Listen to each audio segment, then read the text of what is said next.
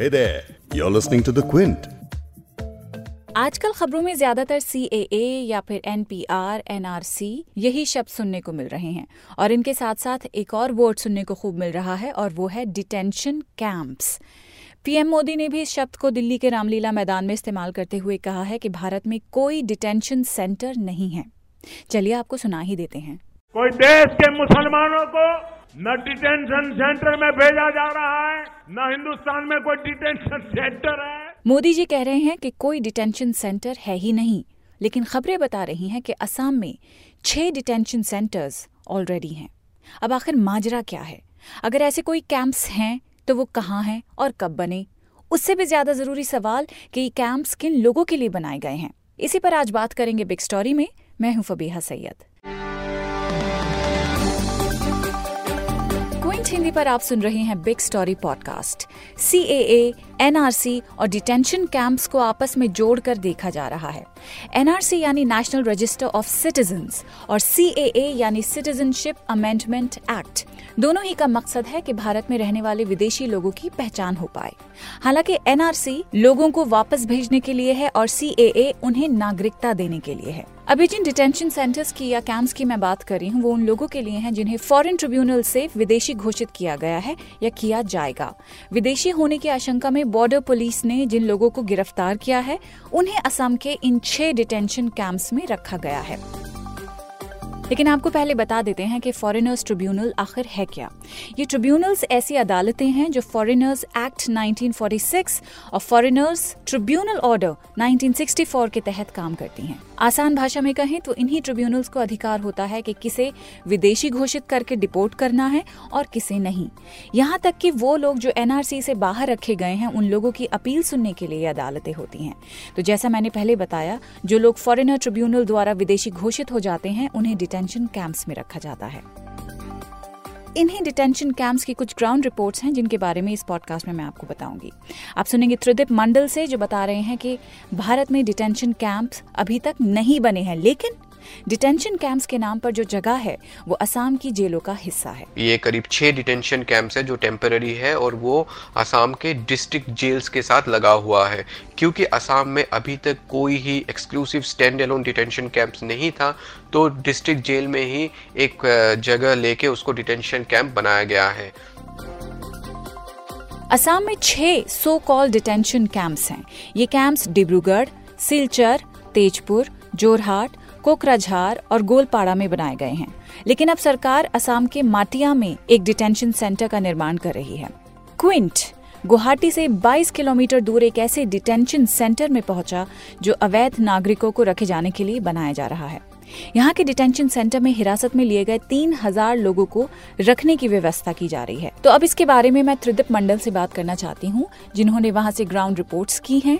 आपको त्रिदीप के बारे में भी बता दूँ कि इन्होंने वहाँ जाकर इस साल एनआरसी को लेकर कवरेज किया है। उनके परिवारों से बात की है जिनका नाम एनआरसी में नहीं आया है। उन परिवारों से भी बात की है जिनका डिटेंशन कैंप से भी वास्ता पड़ा है। यानी इन रिपोर्ट से असम का हाल इस तरह बयान किया गया है जिसे देखकर आपको अपनी खुद की परेशानियाँ बहुत कम लगने लगेंगी। त्रिदीप मैं आपसे पूछना चाहती हूँ की जिन डिटेंशन कैंप्स के ऊपर आपने स्टोरी की है जरा उनके बारे में बताइए। मई uh, 2019 से ही हम सुन रहे थे कि uh, आसाम के किसी एक जगह पे एक डिटेंशन कैंप बन रहा है। और जब सितंबर में मैं फाइनली असम पहुँचा, तब मुझे पता चला कि ये शायद ग्वालपारा डिस्ट्रिक्ट में है। और फिर मैंने पता लगाते हुए अपने सोर्सेज के थ्रू मैं पहुँचा माटिया और वहाँ मैंने देखा कि इंडिया का first stand alone detention camp बन रहा है। मेरा जो ये फ़र्स्ट इम्प्रेशन था उस डिटेंशन कैंप को देखते ही, वो ये था कि ये बाहर से एक नॉर्मल प्रिजन जैसा लग रहा है, जिसके चारों तरफ़ एक पेरीफेरी में एक बहुत ही ऊँचा हाई वॉल था, जो ब्रिक ईट के कलर में पेंट किया हुआ था। इसके अंदर बहुत सारा कंस्ट्रक्शन चल रहा था एंड जो देखने में एक नॉर्मल कंस्ट्रक्शन जैसा ही था जहाँ पे बहुत लोग काम कर रहे थे और वहाँ जब कॉन्ट्रेक्टर से मैंने पूछा तो उन्होंने बताया कि यहाँ पे करीब फिफ्टीन बिल्डिंग्स होंगी, जिस एच बिल्डिंग में करीब चार मंजिलें होंगी और एक बिल्डिंग में करीब 200 डिटेनीज रह पाएँगे। सो टोटल इनमें 3000 डिटेनीज रह पाएँगे और उन्होंने हमें ये भी बताया कि अगर एक पूरा परिवार जिनको विदेशी घोषित किया जाएगा, अगर वो इस कैंप में आते हैं तो जो ये बच्चे हैं वो अपनी माओ के साथ रहेंगी और ये जो पुरुष और पिता है वो अलग रहेंगे तो बेसिकली महिलाएँ और बच्चों के लिए एक लिविंग क्वार्टर्स होंगे और पुरुषों के लिए अलग लिविंग क्वार्टर्स होंगे।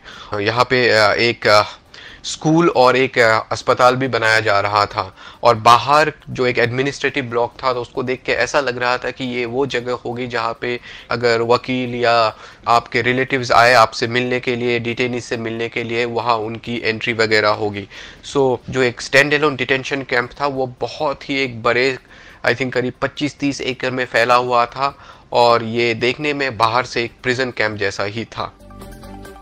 असम में कुछ टेम्पररी डिटेंशन कैंप्स भी है। ये करीब छः डिटेंशन कैंप्स है जो टेम्पररी है और वो असम के डिस्ट्रिक्ट जेल्स के साथ लगा हुआ है। क्योंकि असम में अभी तक कोई ही exclusive stand alone detention camps नहीं था तो डिस्ट्रिक्ट जेल में ही एक जगह लेके उसको डिटेंशन कैंप बनाया गया है। हमने ग्वालपारा डिस्ट्रिक्ट कैंप में जो देखा, वो एक जेल की तरह ही था, जो ग्वालपारा डिस्ट्रिक्ट जेल से लगा हुआ जो डिटेंशन कैंप है। और वहाँ हमने जब शूटिंग करनी चाहिए तो हमें रोका गया, क्योंकि ये ज़ाहिर सी बात है, हमें जो पुलिस वाले हैं वो हमें अलाउ नहीं करेंगे कि हम एक जेल और एक प्रिजन कैंप को शूट करे। वहाँ हमें जो पता चला कि जो डिटेनीज है, वो जेल में ही रहते हैं, पर वो कैदियों के साथ नहीं रहते, उनके लिए एक अलग ब्लॉक बनाया गया है। सो so बेसिकली मोटा मोटा बात यह है कि आसाम में एक डिटेंशन कैंप बन रहा है, जो अभी तक तैयार नहीं हुआ है, और छह टेम्पररी डिटेंशन कैंप्स है, जो डिस्ट्रिक्ट जेल्स में है। आपने एक स्टोरी एक ऐसी बच्ची पर की थी जिसके पिता की मृत्यु इन्हीं डिटेंशन कैंप्स में हुई थी। मैं उसके बारे में जानना चाहती हूँ। डिटेंशन कैंप का जो एक सीमेंट और मोटर का स्ट्रक्चर है, मुझे उसको देख के इतना शौक नहीं लगा, जितना कि मुझे लगा कि मैं जब उन परिवारों से मिला, जिनकी ज़िंदगी डिटेंशन कैंप से अफेक्टेड हुई है। हम ग्वालपारा में ही मिले दे परिवार से, जिस परिवार में शुभ्रतो जो दे जो थे जो इस परिवार के पेट्रियार्क थे, जो इस परिवार के कमाने वाले थे, उनकी मौत ग्वालपारा डिटेंशन कैंप में 2018 में हुई थी। और एक साल बाद 2019 सितंबर में मैं जब उनके परिवार से मिला तो वहाँ मुझे एक परिवार मिला जो कि बहुत ही मुश्किल समय से अपना ज़िंदगी गुजार रहे थे वो लोग। उस परिवार में एक छोटी सी बच्ची थी, जिसका नाम था स्वता और दस साल की थी। वहाँ पे और जो सुब्रतो दे थे, वो स्वता के पिताजी थे। और सुब्रतो दे की वाइफ और स्वता की माँ कामिनी और हम स्वता के भाई से मिले। बट क्योंकि सुब्रतो दे की मौत हो चुकी थी तो ये परिवार बहुत ही मुश्किल के समय से गुजर रहा था। परिवार का जो बड़ा बेटा था, जिसकी उम्र करीब अब 18 साल की थी कॉलेज नहीं जा पा रहा था, अब उसे मजबूरी हो गई थी कि वो परिवार को चलाने के लिए वो काम करे। तो वो एक फार्मेसी में काम कर रहा था, जिसके लिए उसको पंद्रह सौ रुपये मिलते थे महीने के। और स्वाता जो थी, वो स्कूल जा रही थी, पर उसे डांस करना बहुत पसंद था। पर अब वो डांस नहीं कर पा रही थी क्योंकि परिवार के पास उतने पैसे भी नहीं थे कि उसको डांस क्लास भेज सके। डांस क्लास का फ़ीस करीब महीने में पाँच सौ रुपये का था। और स्वता की उसके फादर के डेथ ने स्वता के अंदर एक बहुत ही साइकोलॉजिकल इफ़ेक्ट छोड़ा था।